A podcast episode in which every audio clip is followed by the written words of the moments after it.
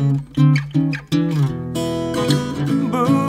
化放送ポッドキャスト QR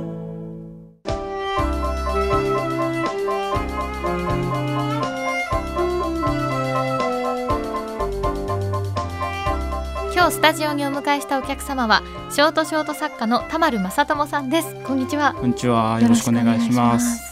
す田丸さんは、はい。ご自身のその執筆活動の傍ら小学生から大人までを対象にショートショート講座とはい、題する出張授業を開催されているんですよね。そうですね。はい、それは結構小学校のそのクラスにい田丸さんが出向いて講座をするっていう感じですか？そうですね。あのもう本当に小学校からもう小中高、高校専門学校、えーそれから大学、えー一般で、はいもうちょっと言ったシニアの方まで全世代でやらせてもらってるんですけど、特に小学校で言いますと、はい。こうクラスに出向いてで皆さん教室とかで今日あの講座やりますよということで、え今までに何講座ぐらいというかあどれぐらいやってこられたんですか？2年前ぐらいが始めた活動なんで、まだ実績としてはでも延べ人数で2,000人は超えたかなっていう、もうちょいいったかもしれないですけどね。いつも普段一緒に授業を受けてる子たちとそういう経験したら絶対ためになりますよね。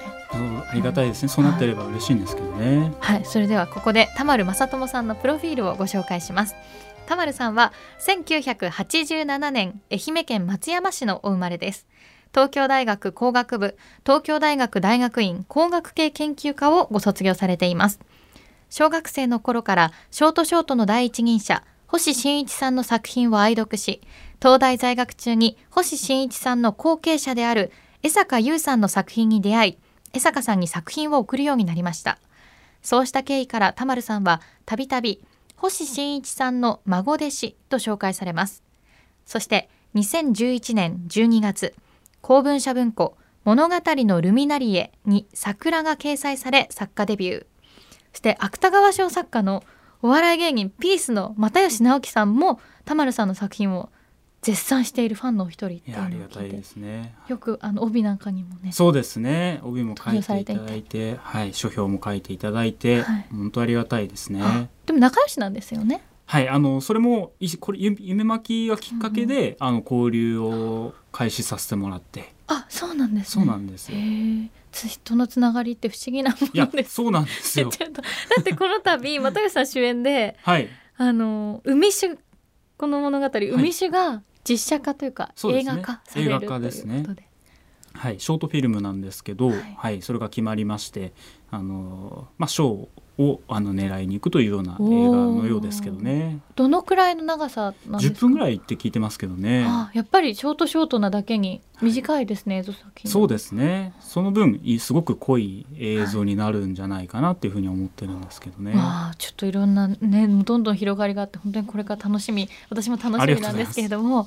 あのまずは子供の頃から星新一さんの本を読まれていましたか、そうですね。はいあの逆に言うと星新一ぐらいしか読んでないんですよね。い、つ頃何歳ぐらいの頃ハマったんですか？最初あの教科書で出会ったのが小学校2年生の時なんですね。はいそれ教科書に載ってたんですけど、星さんの作品で教科書に載ってます載ってたんです。あの今はあれわからないですけど、はい昔僕の時はお土産っていう作品が載ってまして、うんうんうんうんでそこで出会ったのが最初で。はいでその後ですねだいぶ空いて小学校6年生の時に、あの僕は全然本読まないんであの本を読まないならちょっと星新一読みなさいよとかはい。言われてましてですね。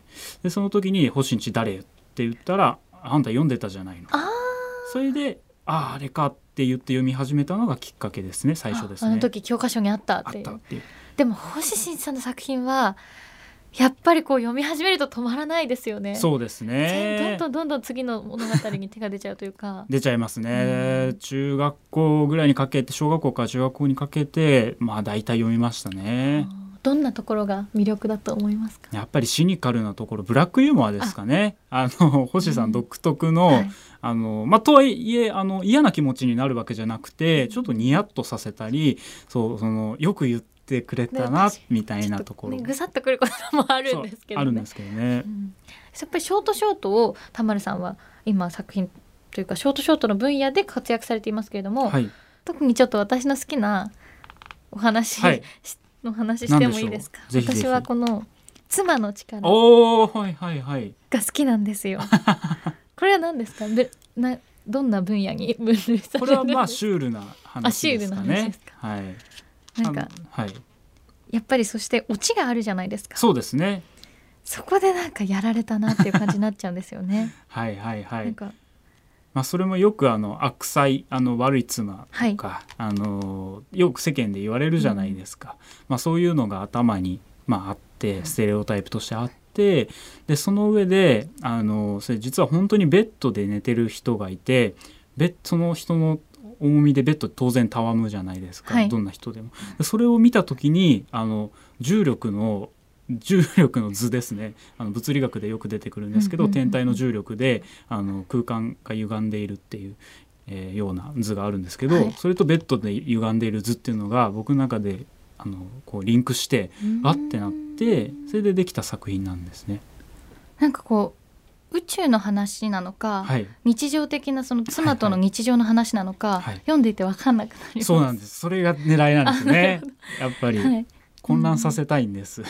えそういうこと考えて書いてらっしゃるんですか？書いてます。あのやっぱり日常僕の話日常の延長で、はい、あの不思議な世界に行くっていうのをテーマにしてるんですけど、あの本当に日常的なこうベッドのたわみから宇宙の話になり、うん。ブラックホールあれ？っていうふうに、はい。まあ、そういうふうによくわからないうちに変な世界に引き込まれているっていうのは狙いですね。うんあの後書きで、はいはい。この夢巻きの後書きでちょっと一部分読んじゃいますけど、はい、特に理由なく音楽と文学で迷い最終的に一人でも活動できるからという理由で文学を選択したという次第。っていうその文学の道に行かれるはい、選択のことをこのように田村さん語ってらっしゃいますけれども、はい、音楽と文学がお好きだったんですか？そうですね。普通だって東大の工学部にいたら、音楽と文学の世界に行こうと思わないと思うんですけどごめんなさい勝手な印象ですよ。はいはいまって周りの方とかそうですね。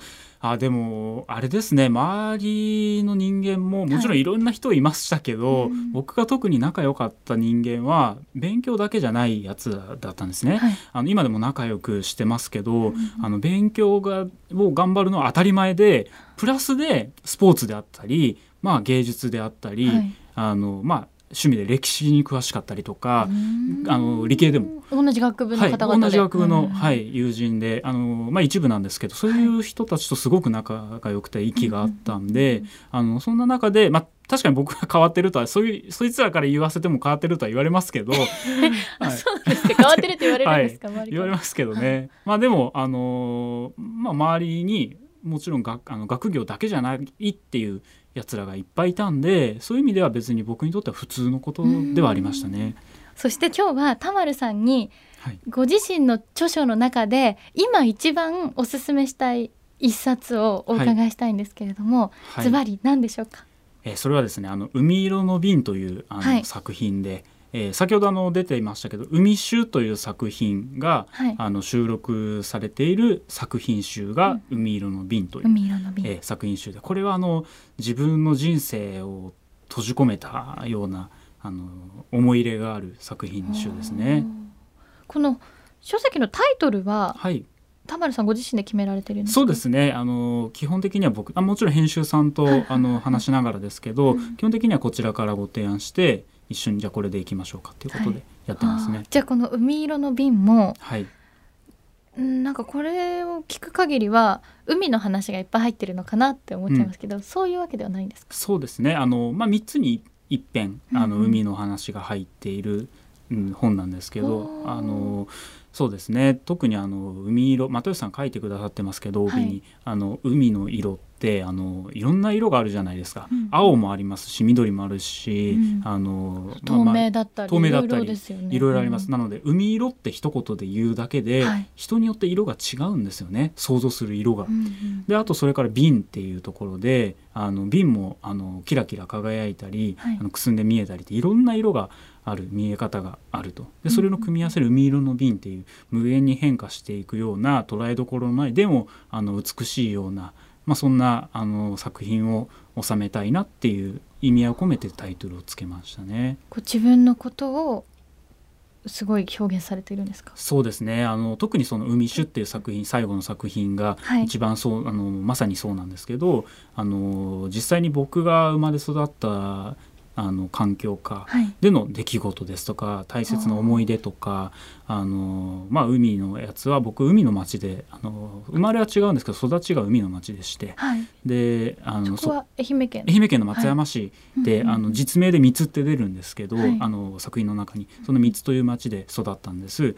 でその町での思い出ですとか、祖父母との思い出、うんうん、えー、っていうのをこう閉じ込めてあの作品の中に閉じ込めて昔の作品昔の光景を作品の中に閉じ込めることで、はい、まあ、永遠性ある種の永遠性をあの持たせたいっていう思いで書いた作品ですね。はい、じゃあ田丸さんの今までの思い出やねいろんなことが詰まった作品なんです、ね。はい、そうですね。20当時24歳でしたけ？ど24年間のすべてを詰めたつもりの作品集ですね。24歳の時に書かれたということ。はいここからは読んでからのお楽しみですね。はい。はい、ありがとうございました。した今日はショートショート作家の若手を代表する存在として注目の田丸正智さんにお話を伺いました。田丸さん、ありがとうございました。ありがとうございました。